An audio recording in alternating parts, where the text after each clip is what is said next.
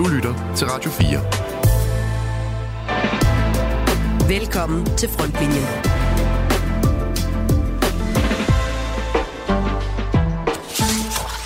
Jeg har besluttet, at det er nu, der er det rigtige tidspunkt.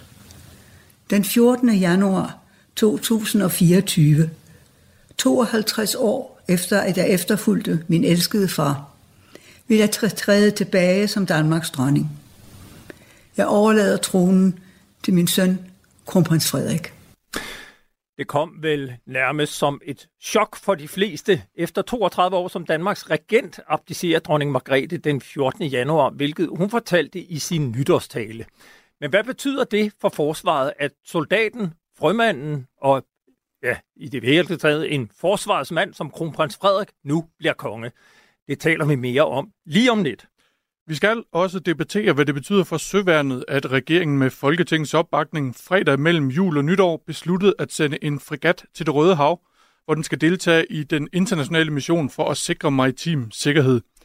Og så skal vi i denne første udgave af frontlinjen i det herrens år 2024 se tilbage på 2023 og kigge ind i krystalkuglen for det kommende år. Den opmærksomme lytter vil bemærke, at vi har flyttet sendetidspunktet frem til 5 minutter over 9.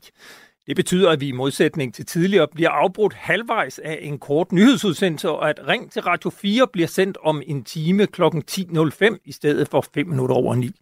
Det er en ny tid, som man siger.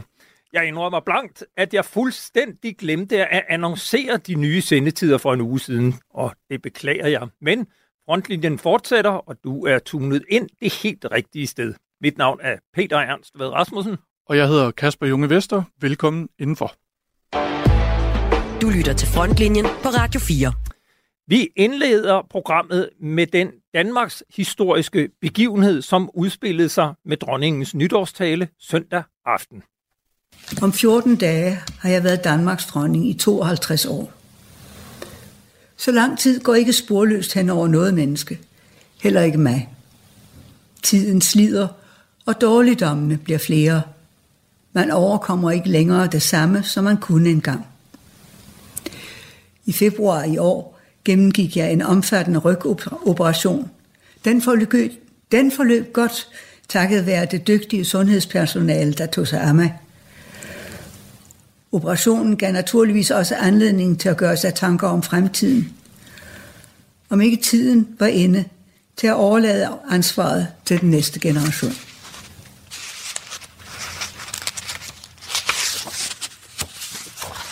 Jeg har besluttet, at det er nu, der er det rigtige tidspunkt. Den 14. januar 2024, 52 år efter at jeg efterfulgte min elskede far, vil jeg træde tilbage som Danmarks dronning. Jeg overlader tronen til min søn, kronprins Frederik. For de fleste af os har dronningen været en konstant gennem hele livet.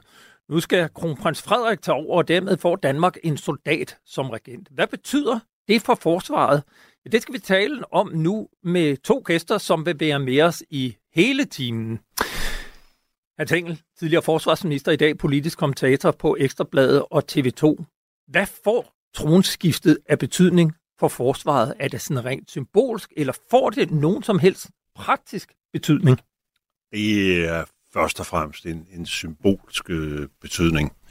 Det er, øh, man kan sige, man bruger jo ofte i, i forsvaret det udtryk, at, at majestæten sådan er forsvarets øh, allerøverste. Men det er jo ikke sådan så, at øh, hverken øh, dronning øh, Margrethe og det vil den kommende kong Frederik den 10. jo heller ikke på nogen som helst måde blande sig i, i forsvarets virksomhed, i, i forsvarsforlig eller udmyndning af forsvarsaftaler og den slags. Men monarken står jo ligesom som et symbol. Øh, soldaterne, tropperne derude, de bærer jo øh, de kongelige øh, navnetræk, øh, og, og, og dronning Margrethe har i alle sine år, altså så længe hun var, var fuldt øh, rørlig og kunne bevæge sig, øh, der har hun været, synes jeg, enormt aktiv i forhold til forsvaret. Hun har taget opgaven meget, meget på sig, og det er der ikke noget mærkeligt i. Jeg kan huske, da jeg selv var forsvarsminister, var jeg sammen med hende ved en lejlighed, vi var nede og, og besøgte flodstation Korsør, og, og gik så og talte sammen om, øh, om sådan flodens programmer, altså skibs, øh, skibsbygningsprogrammer. Det havde dronningen nogle meget bestemte meninger om. Altså dronningen var sådan i forsvarsmæssig sammenhæng meget, meget, meget præget af sin far, og øh, så siger hun på et tidspunkt, øh, glem ikke, at jeg er datter af en søofficer. Og det vendte hun tilbage til mange gange. Glem ikke, at jeg er datter af en søofficer. For det, det prægede jo ikke bare hende selv, men øh, det prægede jo hele familien på Amalienborg, hele kongefamilien, fordi kong Frederik jo øh, på sin lidt bryske, men med kærlige fasong, jo drev kongefamilien, sin kone, dronning Ingrid og de tre prinsesser, som om det var sådan en, øh, en enhed ombord på et krigsskib, at det var ikke noget med at læse klokken, men man slog glas og, og så videre, så videre. Så altså på den måde har dronning Margrethe, hun er jo ikke vokset op i et miljø, hvor forsvaret var fjernt. Det var meget, meget, meget øh, nærværende.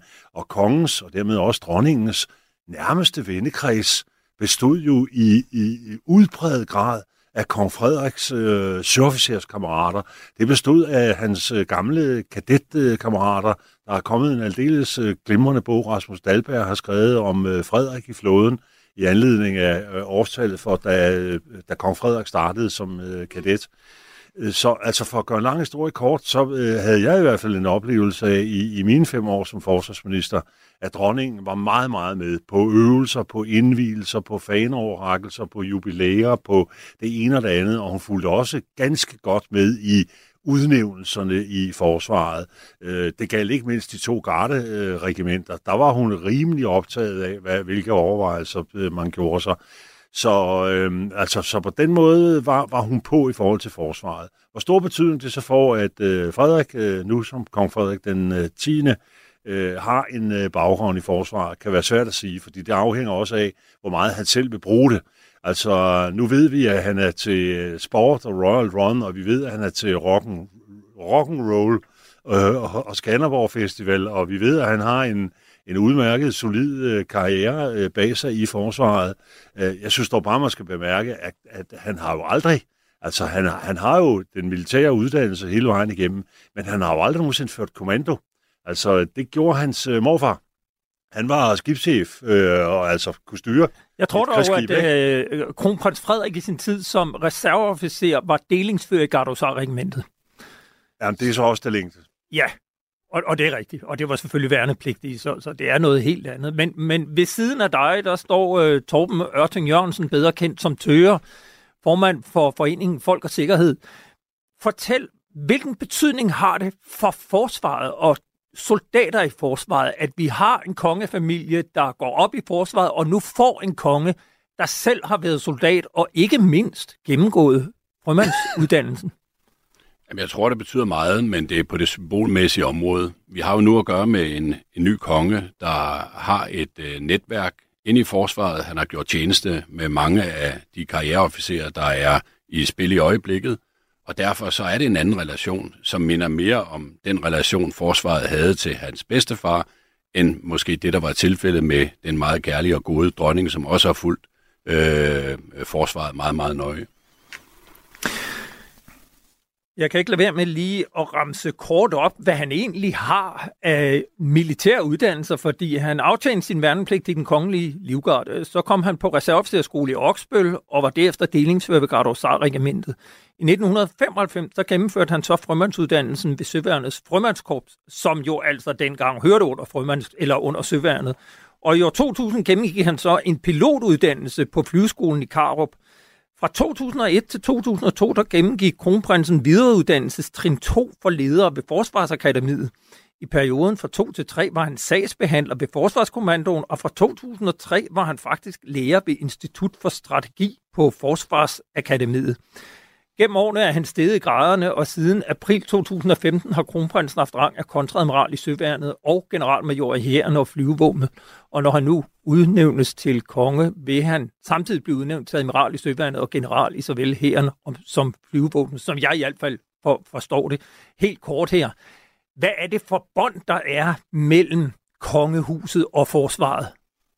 Jamen altså, forsvaret er jo en af de samfundsbærende institutioner, øh, hvor det altid har været relevant for øh, kongen at have en relation til, eller kongehuset at have en relation til. Og det er jo den tradition, der er videreført.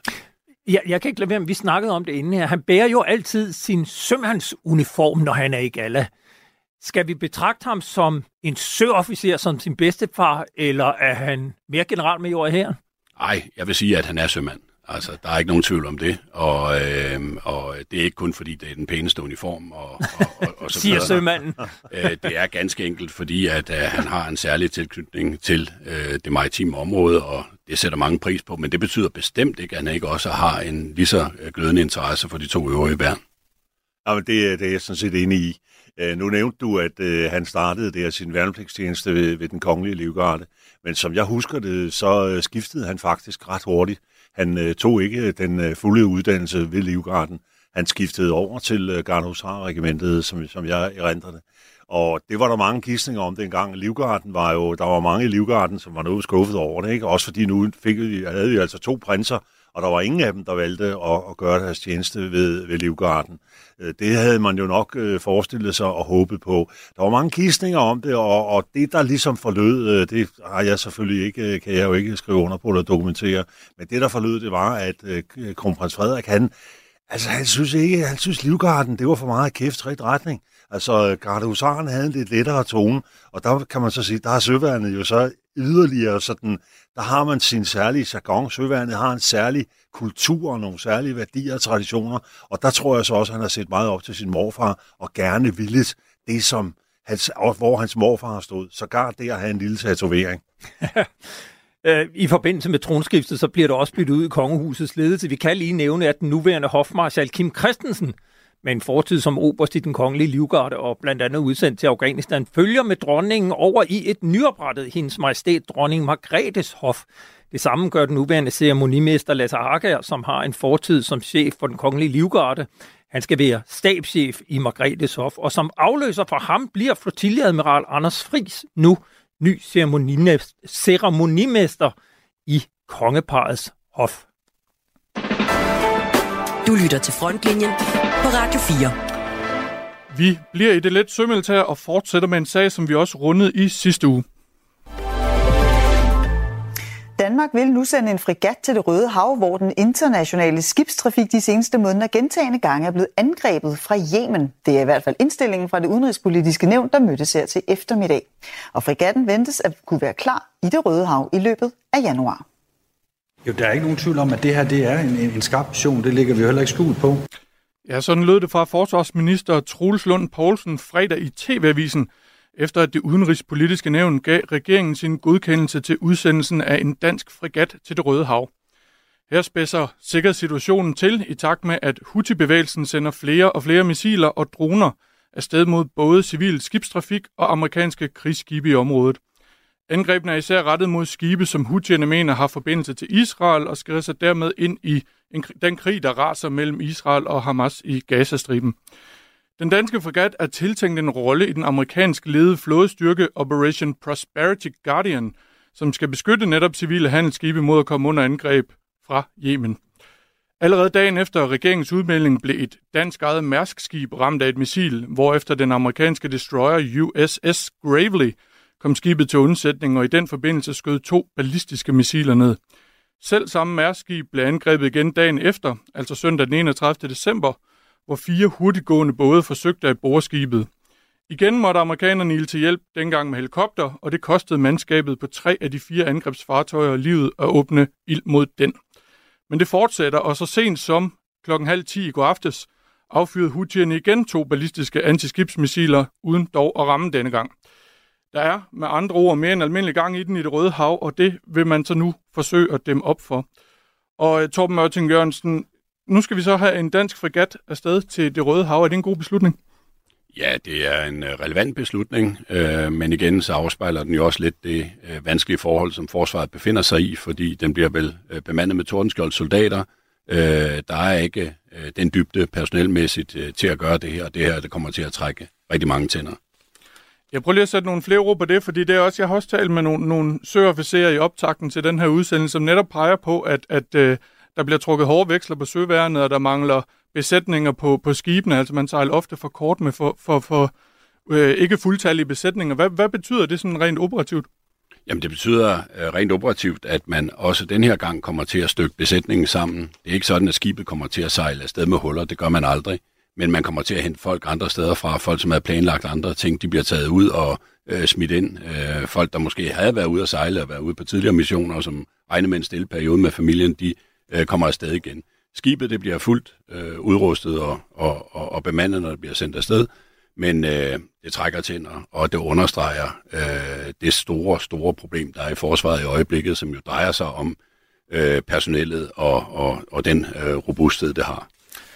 Nu siger du så, at vi sender en fuldt udrustet fregat afsted, men noget af det, vi har talt meget om i forhold til særligt de tre fregatter i Ovitfeldt-klassen, som jo skal forestille at være luftforsvarsfregatter, det er, at de endnu ikke er blevet udstyret med de her SM-2-missiler.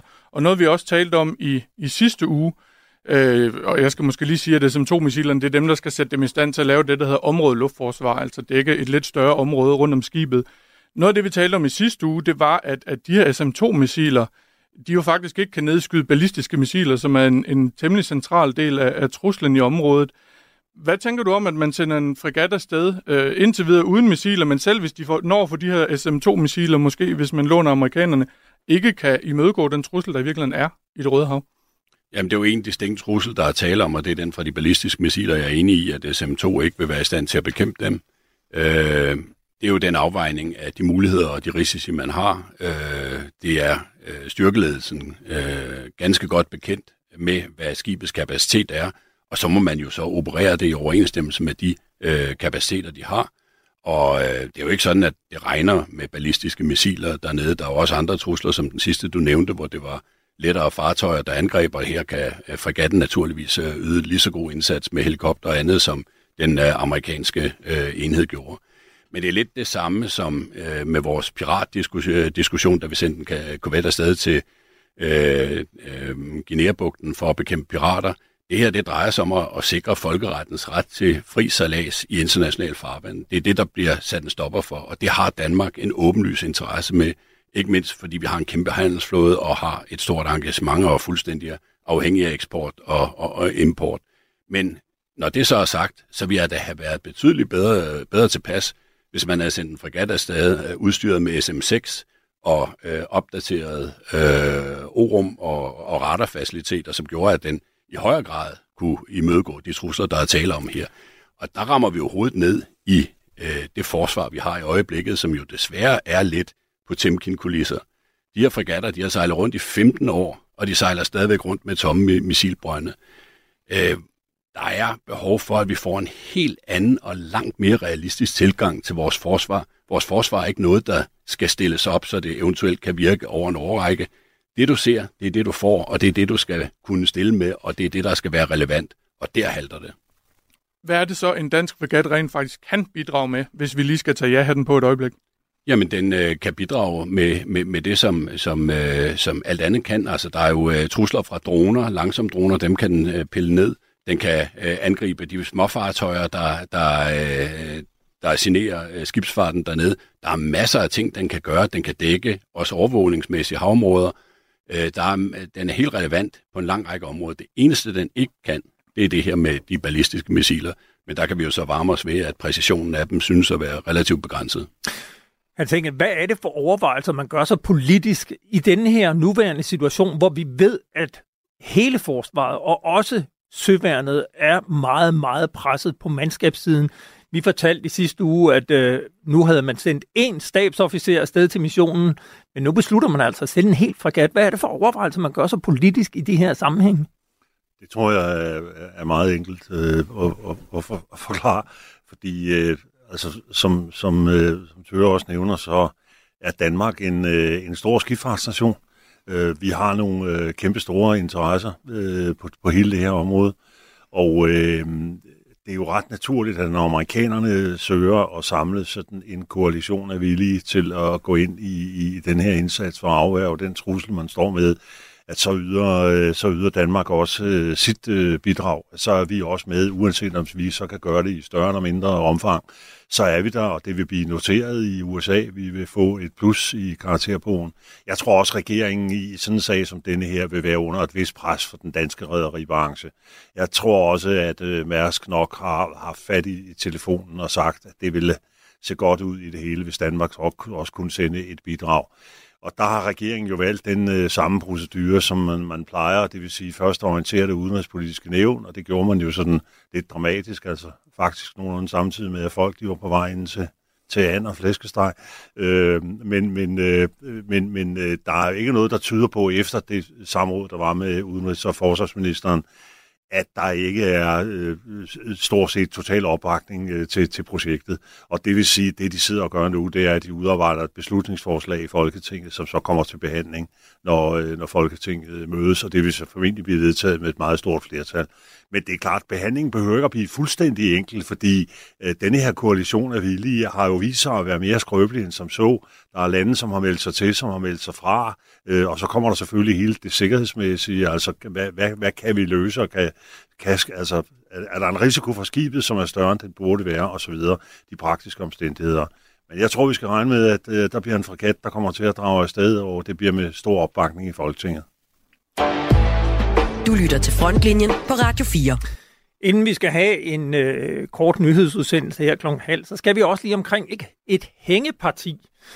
Helt tilbage fra den 6. december, der kunne vi fortælle, at forsvaret i vid udstrækning bruger det civile firma Vikingbus til transport af soldater til og fra øvelsesterrænger og på tværs af landet. Det var dig, Kasper, der stillede en i den forbindelse en række spørgsmål til Forsvarskommandoen, men vi nåede aldrig at forsvare, inden vi tog sagen under behandling her i frontlinjen. Der er så sidenhen kommet svar. Kan du ikke prøve at fortælle, hvad skriver Forsvarskommandoen øh, som svar på alle dine mange spørgsmål? Jo, det kan jeg godt. Altså først og fremmest så spurgte jeg ind til, hvorfor den her ordning i det hele taget er, er taget i brug. Det er jo ligesom mit første spørgsmål, øh, og jeg vil gerne vide, hvorfor det er, man har har tydet til den her løsning, som både er dyr, tidskrævende og operativt utilfredsstillende, i hvert fald ifølge øh, den premierløjtnant, vi talte med. Og svaret er, at det skyldes simpelthen, at forsvarets egne busser er delvist nedslidte, og anskaffelsen af nye busser er forsinket. Så man er simpelthen nødt til at supplere med øh, civile busser. Så spurgte jeg øh, til en anden bekymring, øh, vores kilde havde, og det var, hvad man stiller op i en konfliktsituation. Hvis øh, skal man så køre rundt i de her vikingbusser? Og det svar, jeg har fået, det er, at de enheder, der indsættes i operative opgaver, hvor transport på køretøjer er en integreret del af op, øh, opgaveløsningen, de råder selv over organisatoriske militære køretøjer. Så her mener man altså ikke, at der er noget problem, og der skal man ikke gå og være bekymret. Så spurgte jeg ind til det her med, at det kræver øh, ganske meget øh, tid øh, at bestille de her busser, og der lyder svaret så, at JM2, altså Joint Movement and Transportation Organization, som er forsvarets logistikansvarlige myndighed, forsøger at optimere processerne i forbindelse med bestilling af transport med henblik på, at bestillingen skal være let tilgængelig og indeholde nødvendige oplysninger for brugeren. Til sidst øh, spurgte jeg øh, ind til, øh, hvad det er for et regelsæt, der gør, at man faktisk ikke kører på forsvarets egen køretøj længere. Men det er altså fordi, at øh, man i 2015 konstaterede, at opbygningen af ladet på de her lastbiler med en 18 og med en 27 ikke var sikkerhedsmæssigt forsvarligt til persontransport, og så blev der udstedt anvendelsesforbud. Forsvaret henviser også til færdselsloven, øh, men Færdselsstyrelsen fortæller, at det er forsvarets egen beslutning, at man ikke vil gøre det her, eller i hvert fald, at forsvaret er undtaget fra bestemmelser i, i færdselsloven. Så det er til synligheden selvpålagt, at man, man gør sådan her. Er der overhovedet udsigt til, at det bliver ændret? Noget, man vil tage op? Øh, Torben Morten Jørgensen, øh, jo pensioneret kontradmiral, skal vi huske at sige, står ryster på hovedet. Jamen det gør jeg, fordi det understreger også lidt den byråkratisering, der er sket af forsvaret efter alt for lang periode, hvor vi ikke har øh, været klar over, at vi egentlig har et forsvar til at forsvare os selv. Øh, tidligere der var det jo sådan, at man kunne forsvare sig med udskrevet materiel og andet, man rev ind under neglen, og det kan man selvfølgelig også øh, transportere soldater på lade af lastbiler. Og jeg synes bare, at det er meget symptomatisk for den vej, vi er gået. Altså, vi har gjort alting sværere for os selv hvorfor pokker kan vi ikke skære alle de her byråkratiske lag ned og ævleforklaringer, der kommer der, og så gå, gå, gå til det, det drejer sig om at få uddannet soldaterne i de rammer og under de vilkår, som de skal indsættes under. Og de bliver ikke kørt til fronten i vikingebusser, de bliver kørt til fronten på ladet af lasvogn eller piranha eller andet, så træn dog i overensstemmelse med det. Det kan jo godt være, at man inden i Forsvarskommandoen og i Forsvarsministeriet håber, at Putin vil give et varsel, så man kan nå at bestille civile busser i det tilfælde, der kommer en konflikt. Ja. der er ikke øh, så meget tid tilbage. Vi skal have en uh, kort nyhedsudsendelse om et øjeblik. Når den er færdig, så vender vi tilbage og kigger tilbage på året, der gik. Jeg kan bare sige, at der er rigeligt at tale om. Øh, det var et begivenhedsrigt år. Vi skal også prøve at kigge i krystalkuglen for, hvad der sker i det herrens år 2024. Vi er tilbage om et øh, øjeblik. Og vi er tilbage her på frontlinjen. Ring til Radio 4 er flyttet og sender nu fra klokken 10.05 til klokken 12, og jeg har besøg her i studiet af Hans Engel og Torben Ørting Jørgensen, henholdsvis tidligere forsvarsminister, nu politisk kommentator, Torben Ørting Jørgensen, pensioneret kontradmiral og formand for Foreningen Folk og Sikkerhed. Vi skal prøve at kigge tilbage på det år, der gik. Hans Engel, hvis jeg starter med dig, hvad var den vigtigste begivenhed på det forsvars- og sikkerhedspolitiske område sidste år? Ja, man kan sige, øh, nu lå vi jo øh, før valget med hensyn til det nationale kompromis, men det at vi fik øh, forsvarsforlig på plads, og man er begyndt på udmyndningen af det, det synes jeg var langt det vigtigste. Men så må man også nok sige, at det var et forsvar, som var præget af ministerskiftet, at Ellemann øh, satte sig i stolen til det job, han elskede og gerne ville, og måtte så øh, stoppe relativt hurtigt. Så står Troels Lund ind, og det holdt så et stykke tid, og han fik så, var så den, der ligesom skulle øh, løbe et forsvarsforlig i gang. Og øh, så kom Ellemann tilbage, og det varede jo altså ikke mere end to måneder. Så stoppede han, og så kom Troels Lund tilbage og så videre.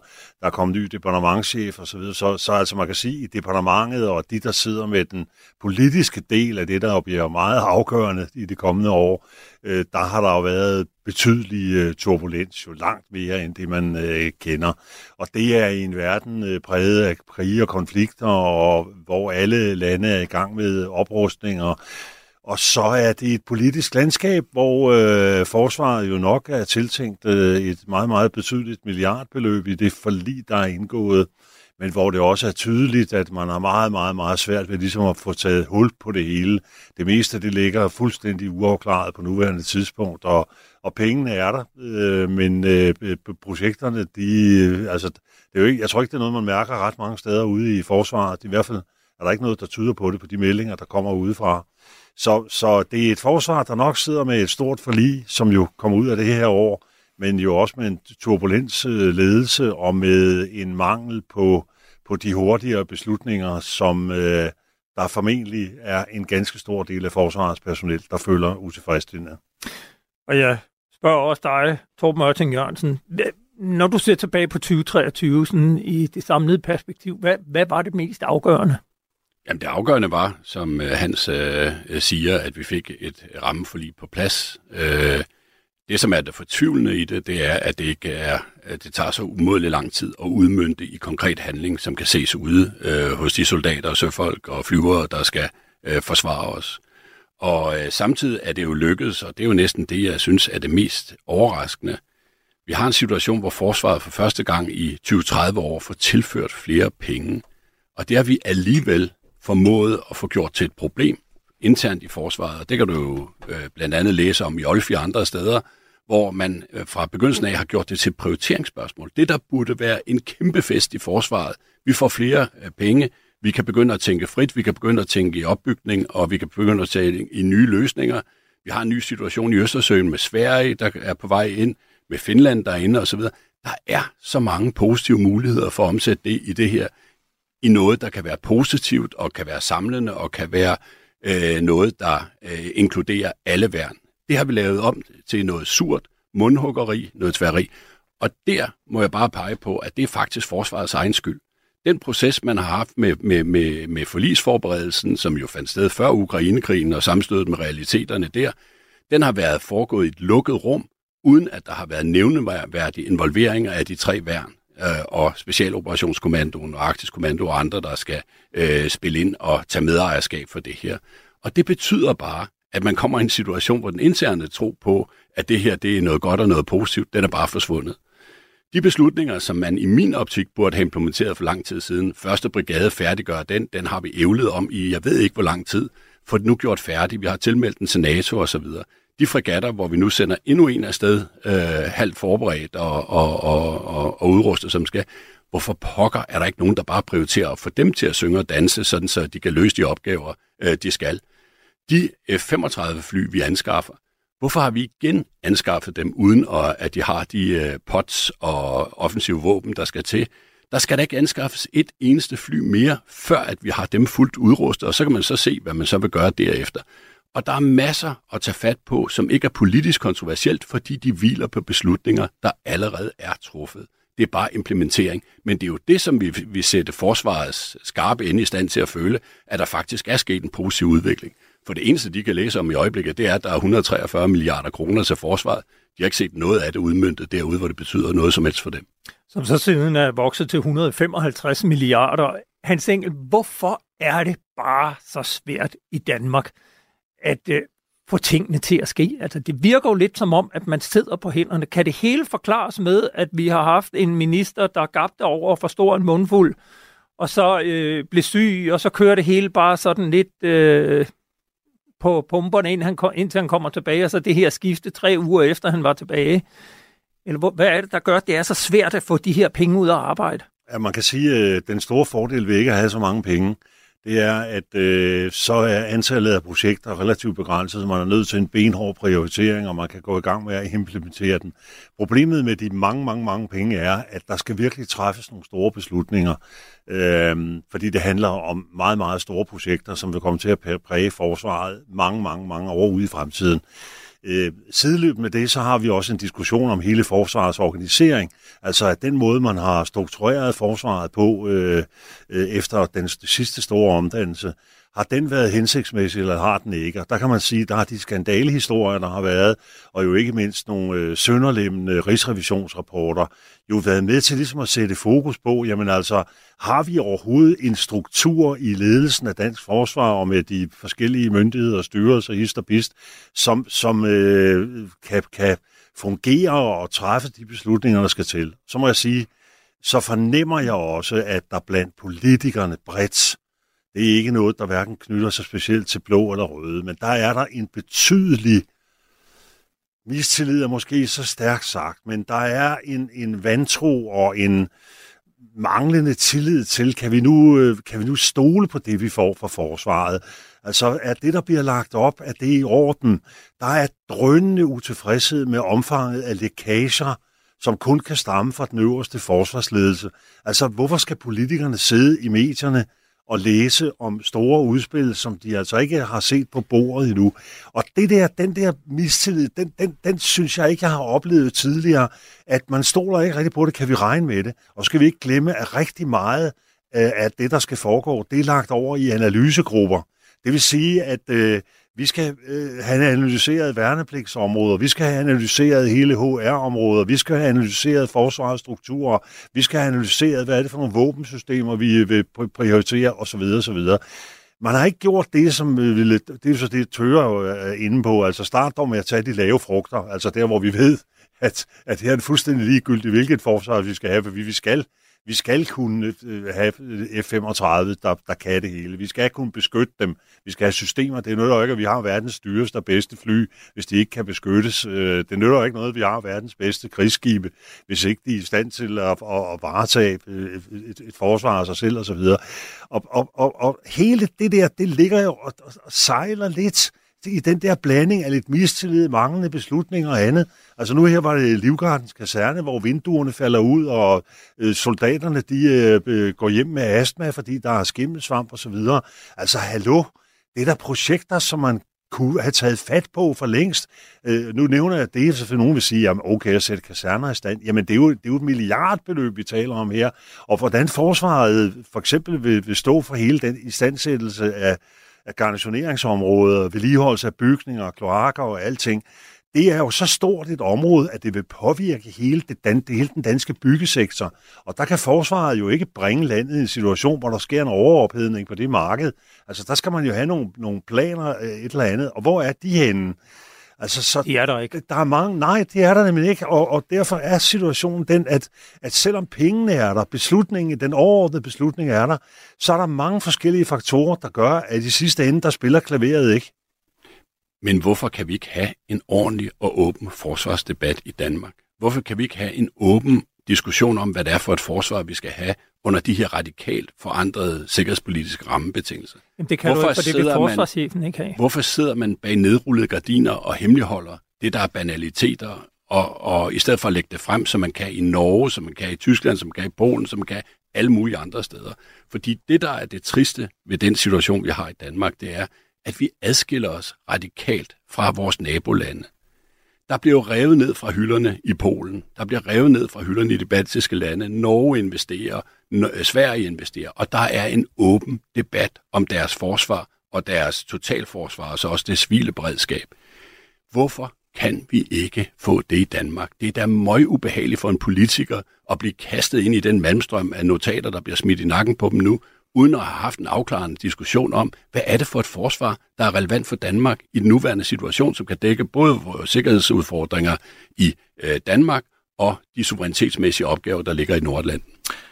Hans Engel, jeg kunne godt tænke mig at spørge dig, nu nævner du det her læk, øh, som TV2 kom i besiddelse af øh, for nylig, og som kom til at danne baggrund for en, en, en stor bred diskussion.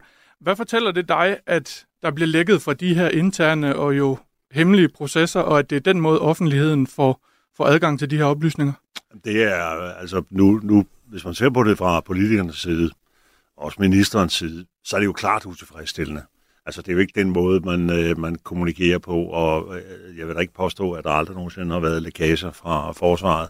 Det er der også fra andre øh, offentlige myndigheder, så, så det er jo ikke på den måde, kan man sige, at det ikke nyt, men, men det er ligesom om, at, øh, at, at, at der er ikke noget, der rigtig lykkes, altså, og, og øh, det tørre har fat i, øh, er jo også noget, politikerne noterer sig, og medierne noterer sig, at her står vi altså med det største løft af det danske forsvarsbudget i historisk tid, og så ender hele debatten om forsvaret i en ekstrem forsuring.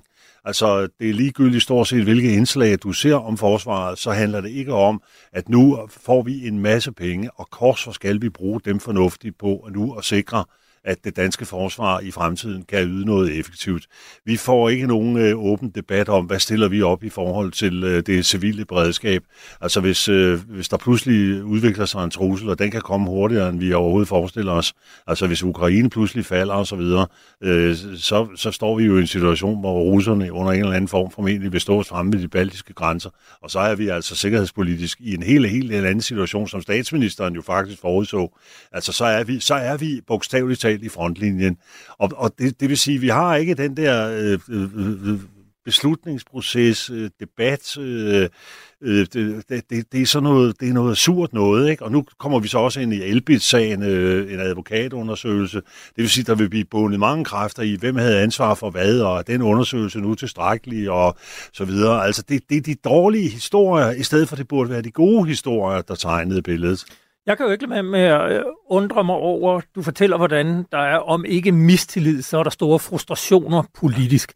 Og årsagen er jo, fordi at man fra forsvarets side øh, ikke oplyser korrekt til det politiske niveau. Altså, der har jo gennem de seneste 10-15 år været en, en, en konsensus eller en politik om, at når politikerne bad om noget, så sagde man ja.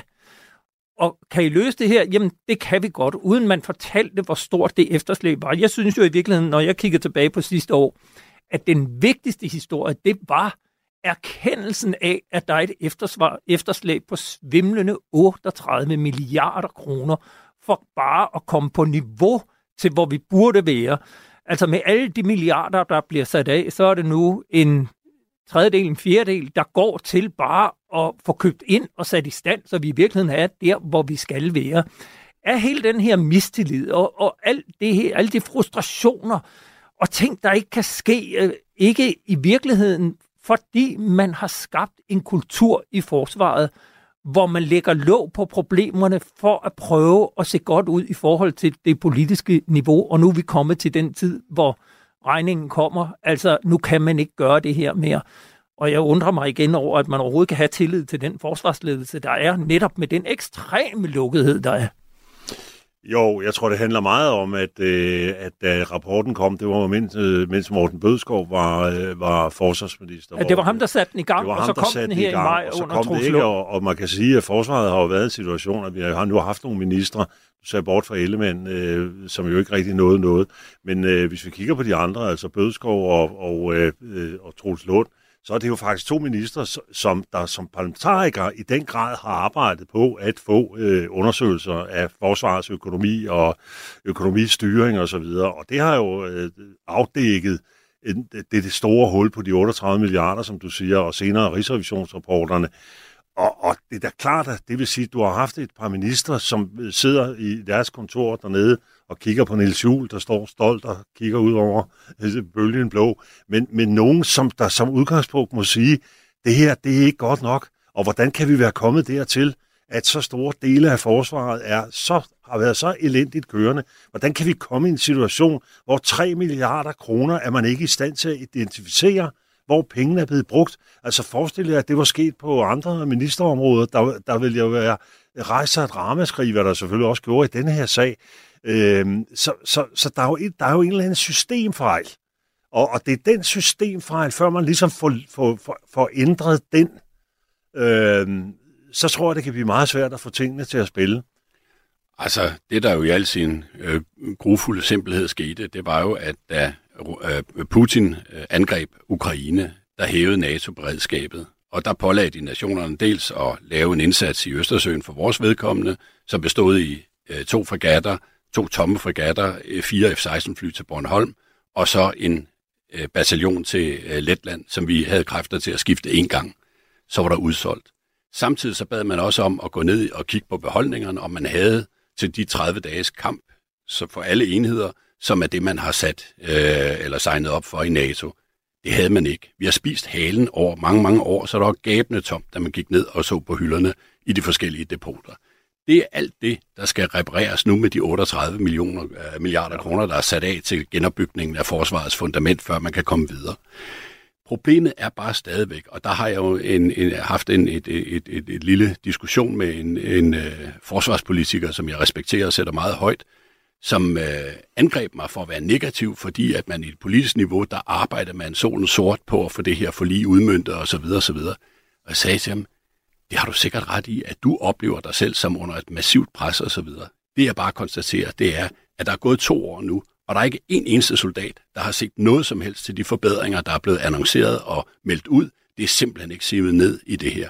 Og når man så ser de første beslutninger, der er truffet, hvor man til synligheden vil klare forsvarets personelmangler ved at forøge antallet af ansatte i Forsvarsministeriets personelstyrelse og øh, øh, Forsvarets materiel- og indkøbsstyrelse, så mener jeg bare, at så har man slet ikke fattet, hvad problemet er. Det er ikke i den ende af systemet, at problemerne ligger. Det er altså nede der, hvor vi har soldaterne og søfolkene og flyverne. Det er der, der skal fokuseres, og det er der, der skal rettes op. Og det kan kun gå for langsomt. Og så har vi jo samtidig et, et, et forsvar, som vel er udfordret af demografi og, og mindre overgang osv., men vi har jo værnepligten, som man jo selv kan definere indholdet af. Og den kunne man jo underkaste en, en modernisering, sådan så man får kampduelige enheder og får den robusthed og bredde, der skal til, i harmoni med, at man stadigvæk har den professionelle øh, ryggrad, som forsvaret hviler på i dag. Find dog ud af nogle løsninger. Nu sender vi en fregat ned, øh, som skal beskytte den civile skibsfart. Der er det jo lykkedes os at, at med, med øh, internationale skibsregister at sørge for, at de søfolk, der sejler i handelsflåden, er skattefri. Øh, det var der en mulighed, man kunne gøre øh, for, for, for fastholdelse af danske soldater og andet, at når de er i operativ tjeneste, altså direkte med støvler på og søstøvler på, så betaler de ikke skat. Find der nogle lø- nye løsninger, i stedet for at tro, at man kan forhandle sig frem i overenskomster og andet. Der skal der ske noget helt andet og mere gennemgribende på de her områder, for at man finder en ændring på den situation, som er så håbløs i øjeblikket. Øh, det får mig til at spørge jer om, hvad, der, hvad I ser i krystalkuglen, fordi vi står og venter på, at det første delforlig bliver forhandlet på plads. Det skulle være indgået her inden 1. januar. Vi skriver i dag den 3. januar. Det er ikke kommet endnu. Øh, man forventede, at der ville være en beslutning om netop værnepligten, og de vigtigste investeringer, inden man gik på juleferie, det er man ikke noget, fordi man er utilfreds for det politiske niveau over den indstilling, der er kommet fra forsvarsledelse, som ikke rummede optioner. Det var ligesom en take it or leave it fra forsvarsledelsens side, som frustrerede politikerne. Nu der er iværksat et hav af analyser, som skal give muligheder for, at politikerne rent faktisk får noget at øh, sidde og, og operere med. Og, og det fører mig så hen til det her. Der kommer et forlig på et eller andet tidspunkt, og formentlig flere delforlig. Hvad tror I, der bliver det vigtigste her, når vi kigger ind i det år, der kommer nu? Øh, Tør? Jamen, jeg synes jo, at det vi savner helt afgørende, det er en diskussion om, hvad det er for et forsvar, vi skal have. Hvordan kan man begynde at tale personelområder og løsninger på materiel, hvis du ikke har en klar idé om, hvad det er for et forsvar, vi skal have for at løse de sikkerhedsmæssige opgaver, der står for os, både i Danmark og i rigets øvrige dele. Tag da fat på en generel diskussion af det, og så på baggrund af det kan man finde ud af, hvad man stopper ind de forskellige steder. Men alt det ævl om, at Danmark er et bagland osv., osv., der er et par hundrede kilometer fra Østersøens kyst, og så til gennem de baltiske lande, og så til Østersøen, så er den øh, til Rusland, så er den øh, kendskærning ændret. Og Kaliningrad. Og Kaliningrad til, har vi ja. også, og så videre. Øh, der er kapaciteter, som blev afskaffet, som er relevante at kigge på igen. Jordbaseret luftforsvar, artilleriet skal styrkes og være længere, længere rækkende, det er det blevet. Ubåd, alt muligt andet. Beskyttelse af vores kritiske infrastruktur. Vi plaster Østersøen og Nordsøen til med øh, energiproduktion, uden at have en afklaret diskussion om, hvem der skal tage vare på beskyttelsen af det. Det øh, mener Forsvarskommandoen, øh, kan jeg forstå, er et sektoransvar, det vil sige, det må være noget, Energistyrelsen tager sig af, men, men sådan er verden jo ikke skruet sammen. Og derfor er der så mange ting, der trænger til at blive diskuteret, og det kan man kun gøre i åbenhed. Og savner man inspiration, kan man se på Norge, hvor de har både øh, en, øh, en, en åben øh, diskussion, hvor forsvarschefen bliver pålagt hver fjerde år at komme med sit militærfaglige øh, vurdering af, hvad der er behov for, baseret på selvfølgelig nogle rammer, der er udstukket til ham, men, men han har fritænkning og alt muligt andet, og han får ikke altid ret. Der er en diskussion bagefter, og så ja, siger det man... bliver at, offentliggjort og bliver debatteret, og inden debatteret, politikerne og, sætter og han sig siger, at han synes ikke, der var brug for kampvognen, men det, det var så bare ikke det, der kom ud af debatten, fordi der kom kampvognen til øh, den norske forsvar. Så sådan er der processer, som vi bliver nødt til at tage. Det her det er ikke politikernes forsvar, det er heller ikke forsvarschefens forsvar, det er vores allesammens forsvar. Og vi har alle sammen behov for et troværdigt forsvar nu her, hvor vi går ind og kan fejre 75 års fødselsdag for NATO, som har været garant for vores sikkerhed, så betyder det altså også, at vi skal øh, deltage aktivt og opfylde de ting, vi forpligter os til i en NATO-sammenhæng, og der er der altså kun at komme i gang. Hans Engel, tror du på, at der på noget som helst tidspunkt kommer en ændring i den måde, vi debatterer forsvar på i Danmark, og det ikke skal køre bag nedrullede gardiner, som det stadigvæk gør? Nej, altså hvis jeg skal svare dig helt ærligt, så har jeg svaret nej. Og hvorfor? Fordi, fordi, nej, fordi jeg synes, erfaringen har vist, at øh, når det kommer til stykket, så øh, der har jo været masser, masser, masser af lejligheder, hvor man kan sige, at her, her kunne her kunne den forsvarspolitiske debat i Danmark have, have taget en anden vending. Øh, og det har den ikke gjort. Altså, jeg vil nærmest sige vending. Hvis der er overhovedet, man overhovedet kan tale om en vending, så er den nærmest gået den modsatte vej. Altså, at det er helt tydeligt, at meget, meget store dele af forsvarets øh, øverste militære ledelse og et stykke ned i rækkerne har at, at de tjenestgørende, at de aktive, og dem, der har støvlerne på derude, de har ikke noget specielt behov for at deltage i nogen debat, og der er heller ikke nogen tilskyndelse til det, nærmest det modsatte. Og, og det er klart, det lægger selvfølgelig et lov over det.